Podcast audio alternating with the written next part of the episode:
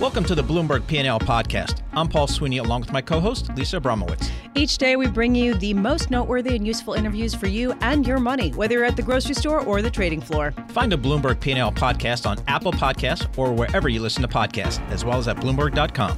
Well, Lisa and I have been talking about really over the last uh, several days. You know, we're somewhat surprised at how well the equity markets are kind of discounting, if you will, the coronavirus and the economic income, uh, economic impact that may have uh, going forward. To help us kind of put into perspective kind of what's going on out there in the world, we welcome, as always, our good friend Barry Ritholtz, Bloomberg opinion columnist and host of Masters in Business uh, on Bloomberg Radio. Also, the founder, chairman, and chief investment officer of Ritholtz Wealth Management, joining us here on our Bloomberg interactive broker studio. So, Barry, one of the things that, you know, people have been, we're 10 or 11 years into this economic cycle, and people are thinking about what's going to cause or push us into the next recession.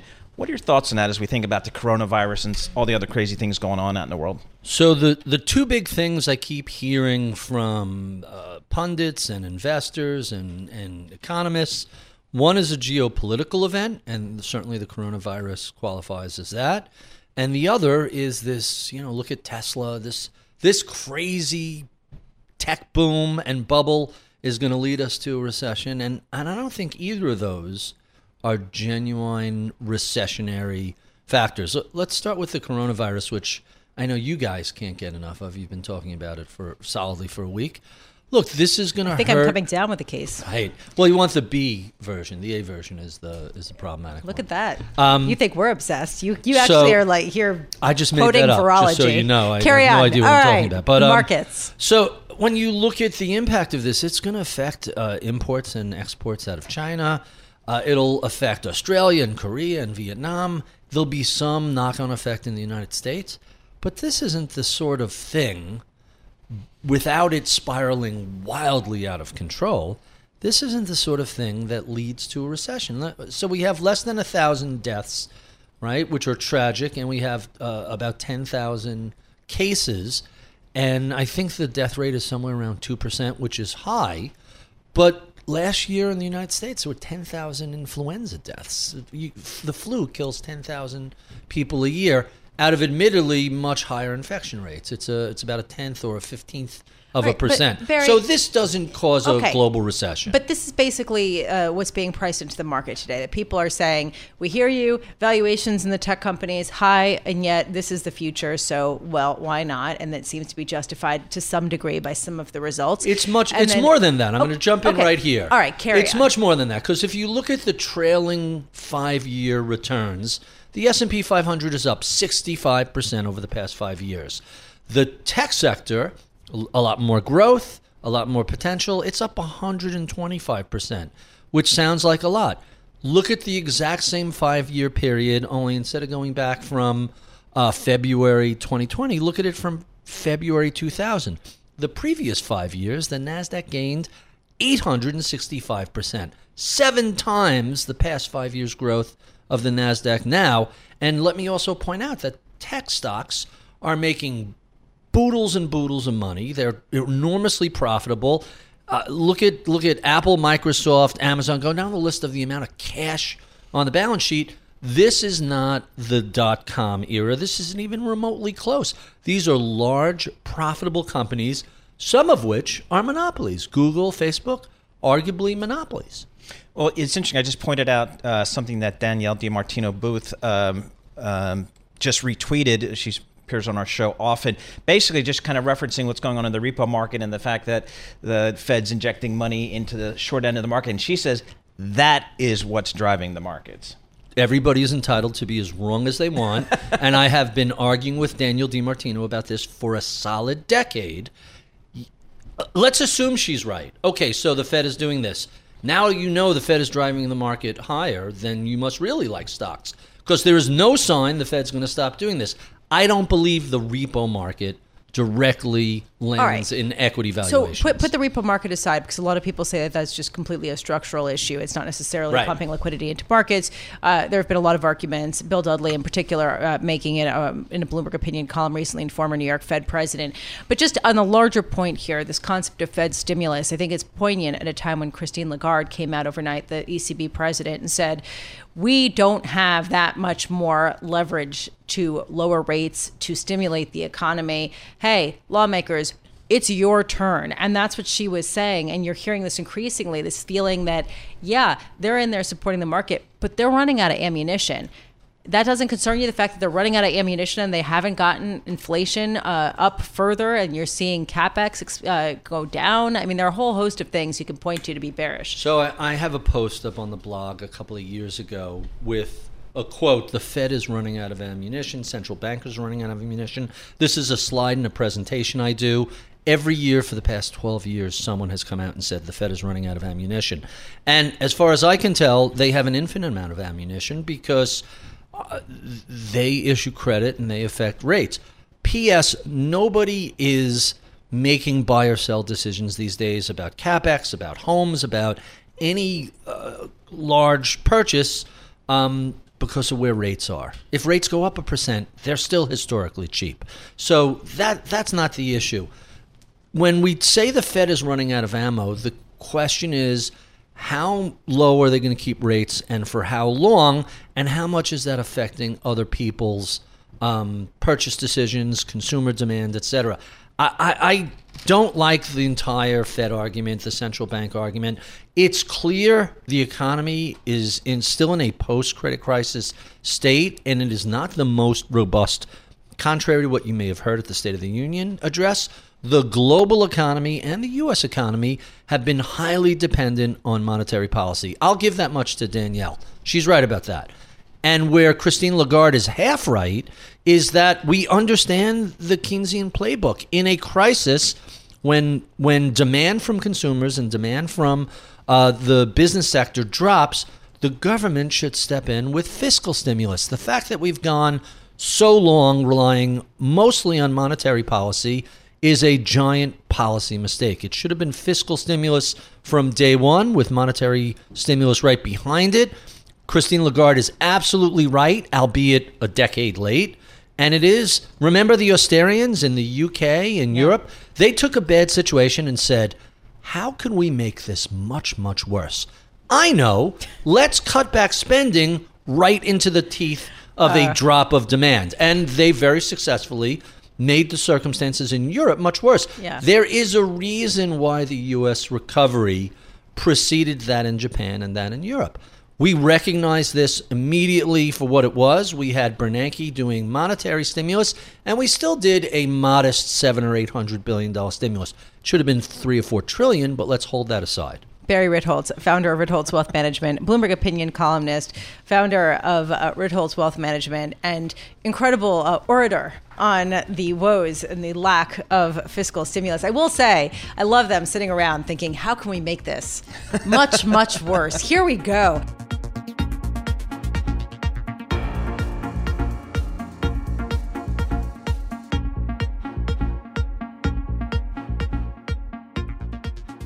We're going to be hearing from President Trump after he was acquitted of the impeachment charges brought to him by the House of Representatives. Senators, particularly the Republicans, really joined forces and voted to acquit him. Joining us now to discuss, Ramesh Ponnuru, senior editor for the National Review, also a Bloomberg opinion columnist coming to us from Washington, D.C. I just want to start, Ramesh, uh, your opinion of the stance that Republicans took. Do you think that they did the right thing in acquitting President Trump? I think that Senator Romney had the better of the argument among Republicans. I think that President Trump abused his power, and even some of the Republicans who voted to acquit him agreed with that. Uh, and uh, the impeachment power was put into the Constitution by the founders precisely to deal with presidential abuses of power of this nature.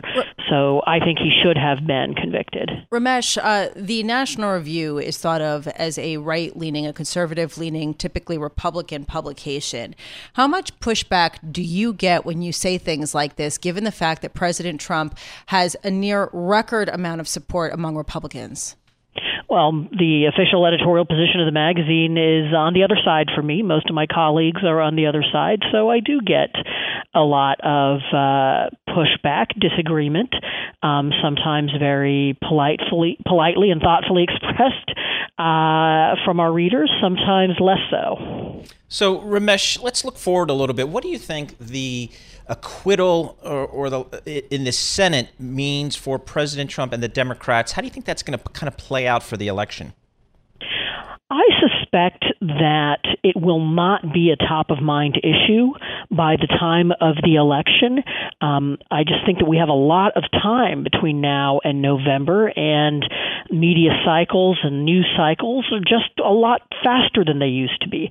So I think we'll all probably be obsessing about something else in the last weeks of October and the beginning of November. Do you think that going forward, uh, that this will actually solidify President Trump's base behind him, or do you think that this will just sort of uh, be a side note as we uh, proceed toward November?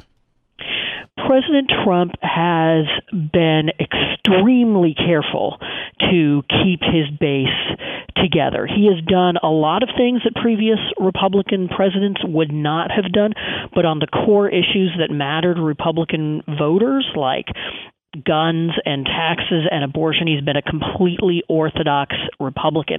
And so he had a unified base even before impeachment. Impeachment may have slightly solidified that base, uh, but the, the partisan dynamic of a presidential election was likely to generate that result anyway. Ramesh, what do you make of uh, Senator Mitt Romney's uh, decision to vote to convict? Well, I think that it surprised a lot of people who had just resigned themselves to this being uh, an almost completely, perfectly uh, party line vote. Um, I think um, Senator Romney made a good case for his decision. Uh, it's not, uh, you know, obviously doesn't change the outcome, um, but it just sort of puts him on record about um, what uh, the pr- appropriate norms for presidential conduct ought to be. Ramesh, considering your stance that you thought that President Trump should have been convicted, do you think that he should lose, or are you voting for someone else in November? Well, I don't even know who the Democratic nominee is going to be. Um, I certainly uh, think it's unlikely um, that I am going to vote for President Trump. I didn't vote for him last time, uh, and I continue to have uh, um, serious objections to uh, the way he has conducted himself in office. Do you think there are any Democrats, as we as currently currently constituted in the field, that can beat President Trump? You know, um, right now I'd say that President Trump uh, is probably favored to win, but I wouldn't say that uh, he's inevitably going to win. And I think a number of the Democratic candidates could potentially defeat him. Um, some are, I think, riskier than others. I think Senator Sanders um, would be a risky nominee for the Democratic Party, given the historic and continuing unpopularity of socialism in the United States. Ramesh Ponnuru, thank you so much for joining us. We appreciate your thoughts. Ramesh Ponnuru is a senior editor uh, for the National Review, also a Bloomberg Opinion uh, columnist uh, as well. And you can read the work from Ramesh and the other Bloomberg Opinion columnists at bloomberg.com slash opinion and on the terminal OPIN Go.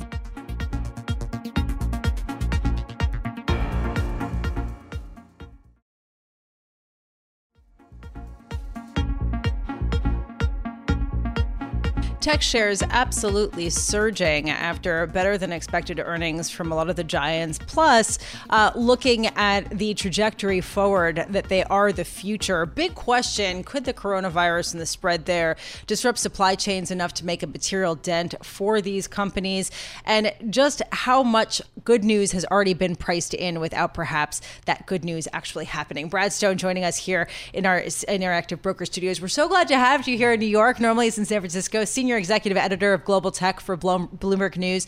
Brad, let's just start with uh, what we've seen in terms of the supply chain challenges uh, stemming from the coronavirus for big tech. We've heard from Apple. What else are we hearing with, with chips, with other areas? Yeah, thanks, Lisa. Well, I mean, I think there's a lot of ambiguity. There's a lot of concern uh, and, and, and doubt. Um, I mean, just like the World Health Organization, you know, is saying it doesn't quite know, you know, how this virus operates, um, how, how it started, whether we're at peak infection. You know, the tech companies don't know what's coming. And so we've seen a lot of, of, the, of the big suppliers kind of warn, uh, not much concrete evidence yet. So, so Foxconn, right, the, the maker of the iPhone, uh, saying it expects one to three percent growth instead of three to five.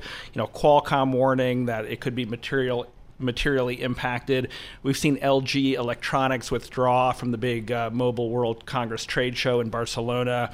Um, you know, so if you're a tech company with exposure, uh, if your supply chain is in China, you know, you're watching it, and it's sort of up in the air what what the impact's going to be and whether it'll impact global demand. So, Brad, uh, you and your the technology team out on the West Coast to cover this so so well, uh, thinking about all the supply chain of, of global technology. First, we had the trade uncertainty, which I guess still is is there between the U.S. and China, despite the Phase One deal. Now we've got this virus.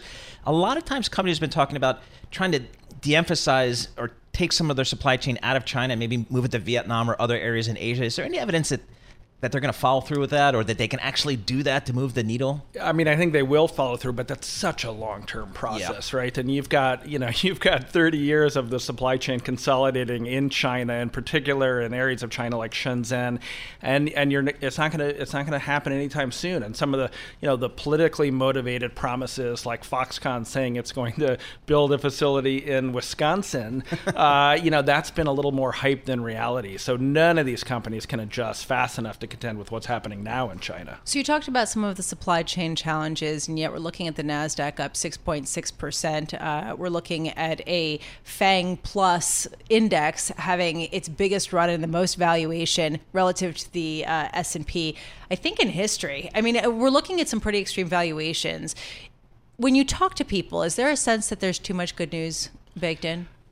No, I think I think it's really driven by the kind of consolidation uh, of, of tech into you know into a few companies. And like you have the virus and you have the regulatory overhang and yet, right, Apple, blockbuster iPhone sales, you know, the stock near an all time high.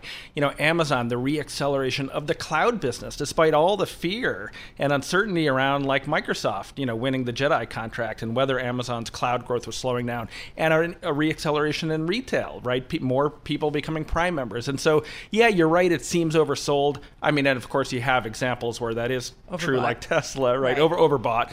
Um, and yet, you know, when you look at the performance of these companies, just despite the sort of bad news and the regulatory concerns, they're still doing really well. All right. So, can that enthusiasm translate and spill back over to the uh, unicorn world, which had some of its shine taken off at the end of last year after a couple of less than happy uh, IPO situations? That's right. No, and then and then we're sort of into a different discussion, right? Because you know when you when you look at the companies that went public last year, Uber and, and Peloton, and then of course WeWork, which didn't even make it out, you had a situation where the hype did collide with reality, and a lot of the value was taken out already by uh, private equity, by SoftBank, by the venture capital firms. So, you know, there you have a situation where you've got companies like Airbnb or, or, or the fintech company Robinhood, which are probably looking at this market with a lot of anxiety, wondering, and Casper, the mattress company, of course, today, you know, how are the public markets going to react, particularly if they if they remain unprofitable. So one of the issues that has kind of crept into the technology discussion over the last year or two uh, has been regulatory overhang. Now, historically, the U.S. government's taken, I think, a pretty light touch to the uh, U.S. tech industry, but that might be changing. How, what's the feeling in the valley there? Is this a paradigm shift, and they got to really start thinking about this? I think that's right, Paul. I mean, storm clouds, right? It's coming at them from all angles. You've, you've got the EU, which has obviously been the, the most active over the last few years, um, but then in the U.S., it, the Justice Department seeming to increase the pace of its investigation, particularly of Google, um, but then and particularly with regards to its third-party ad network. You know, we've reported, and the Wall Street Journal has reported reported that they're interviewing publishers, looking at Google's ad dominance. Then you've got the FTC, you've got attorneys general, um, you've got uh, David Cicilline, uh, the uh, the um, the House member from Rhode Island, you know, leading these uh, discussion panel discussions looking at uh, big tech. And so, yeah, I think we're sort of at peak, uh, or we're close to peak, um, you know, scrutiny of the big tech companies, and that's not that's we're just getting started there, and that does seem to be the one thing that all the presidential candidates kind of agree on. Right now, markets basically saying it doesn't look like those politicians are going to move soon on anything, and it seems like tech companies believe that as well. Is there a sign, any sign whatsoever, that they're wrong, that there is some kind of push to get some regulation passed in the near term? I, I think you're. I, I don't think they're wrong. I think this is a long-term process, you know, and, and we saw it with the Microsoft case in the 90s. It takes years. It's appealed. The Supreme Court often has to get into these things. But you know, when we saw uh, Makan Delrahim, the head of the DOJ yep. antitrust division, recuse himself from the Google investigation, there are signs that things are accelerating, you know, and he was involved in the sale of DoubleClick to Google, so it's one reason why you'd want to step back. But things like that, you know, suggest that we're, we're no longer in the realm of the hypothetical. It might take a long time, but these companies are girding for battle. Brad Stone, thanks so much for joining us. We really appreciate you coming into our Bloomberg uh, nice 1130 studios, thanks, usually guys. based in San Francisco. Brad, senior executive editor of global technology for Bloomberg News. He and the team do a great job covering everything on the tech space. They've been very busy with all these uh, IPOs and all these big issues affecting big tech.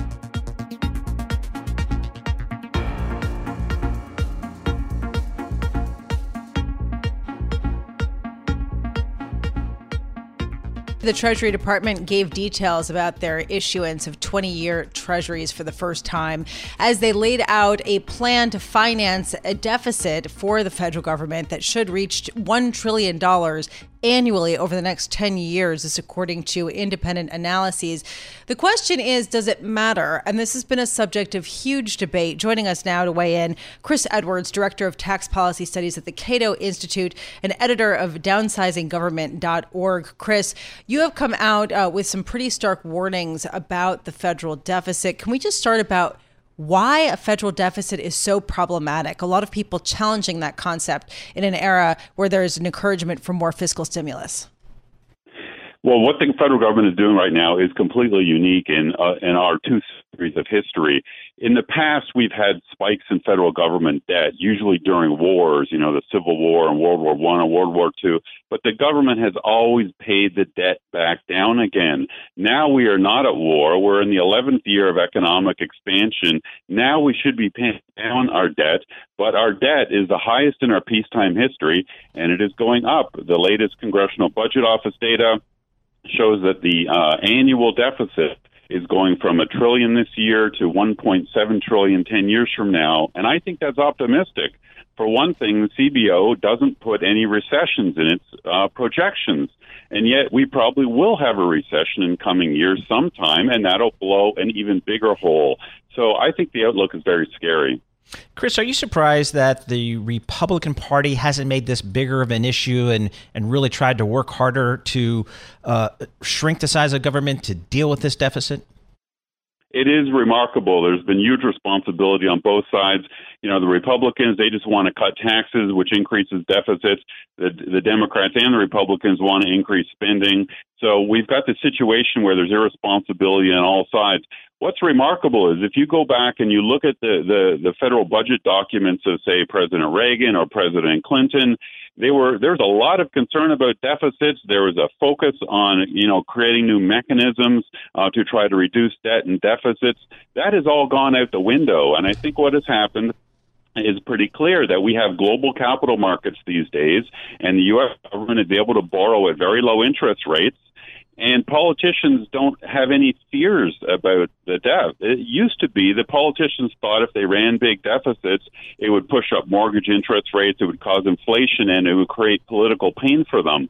But I think all the political pain is gone, and so they're just they their natural spending uh, instincts have come out, and they're irresponsible. Chris, but to that exact point, they have uh, in, blown up the deficit, and it hasn't mattered. In fact, we just got a read today uh, that mortgage rates in the United States have fallen to their lowest since 2016. So, why is it a problem to have a big deficit?